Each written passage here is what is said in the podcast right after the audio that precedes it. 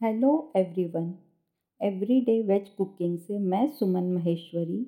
आज आप सबके साथ गपशप करते हुए आज के पॉडकास्ट में एक ऐसे स्नैक की रेसिपी शेयर कर रही हूँ, जिसे आप यूँ तो कभी भी खा सकते हैं, परंतु व्रत के दौरान विशेष रूप से आप सबको यह स्नैक ज़रूर पसंद आएगा।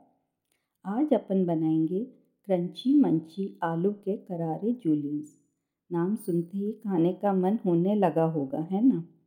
इस स्नैक की खास बात यह है कि आप इसे अधिक मात्रा में बनाकर एयरटाइट कंटेनर में रख सकते हैं और कुछ दिनों तक जब मन करे तब झटपट खा सकते हैं। यह एक परफेक्ट स्नैक है नवरात्रि के लिए और रेसिपी बहुत ही सरल और आसान है। आइए अब आप दो सर्विंग के लिए सामग्री नोट कर लीजिए। आप लीजिए एक बड़ा आलू एक टेबलस्पून राजगिरे का या फिर कुटू का आटा आधा छोटा चम्मच लाल मिर्च पाउडर चौथाई छोटा चम्मच अमचूर पाउडर स्वाद के अनुसार सेंधा नमक आइए अब आप बनाने का तरीका नोट कर लीजिए एक बड़े आलू को धोकर छील लें चिप स्लाइसर से आलू के जूलियंस बनाने के लिए जिगजैग ब्लेड का उपयोग करें बिना आलू का साइड बदले आलू को सीधे सीधे स्लाइस करते रहें। ऐसा करने से परफेक्ट आलू के जूलियंस बनेंगे। आलू के जूलियंस को 10 मिनट के लिए पानी में भिगोएँ। ऐसा करने से स्टार्च निकल जाएगा। एक बार फिर जूलियंस को पानी से धोएँ और एक चलनी में रखें ताकि अतिरिक्त पानी बह जाए। अब आलू के जूलियंस को एक साफ़ किचन टॉवल से पोंछ लें।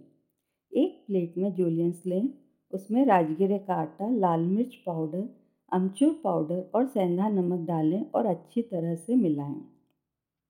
एक भारी तले की कढ़ाई में पर्याप्त तेल गरम करें जब तेल मध्यम गरम हो जाए तो इसमें आलू के जूलियंस डालें और मध्यम से धीमी आँच पर तब तक तलें जब तक कि आलू के जूलियंस सुनहरे और करारे ना हो जाएँ। पेपर नैपकिन पर आलू के जूलियंस को निकाल दें और इसे पूरी तरह से ठंडा होने दें।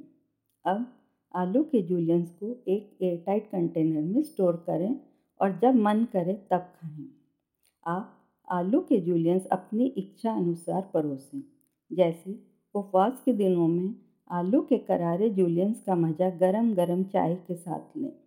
आप चाहें तो जूलियंस से साबूदाना खिचड़ी को गार्निश भी कर सकते हैं या फिर जूलियंस को व्रत वाले खाने के साथ साइड डिश के रूप में भी परोस सकते हैं। आशा करती हूँ आप सबको आज का पॉडकास्ट पसंद आया होगा। अपन जल्दी ही फिर से मिलेंगे और यूँ ही गपशप करते हुए एक और नई रेसिपी बनाएँगे। Bye have a nice day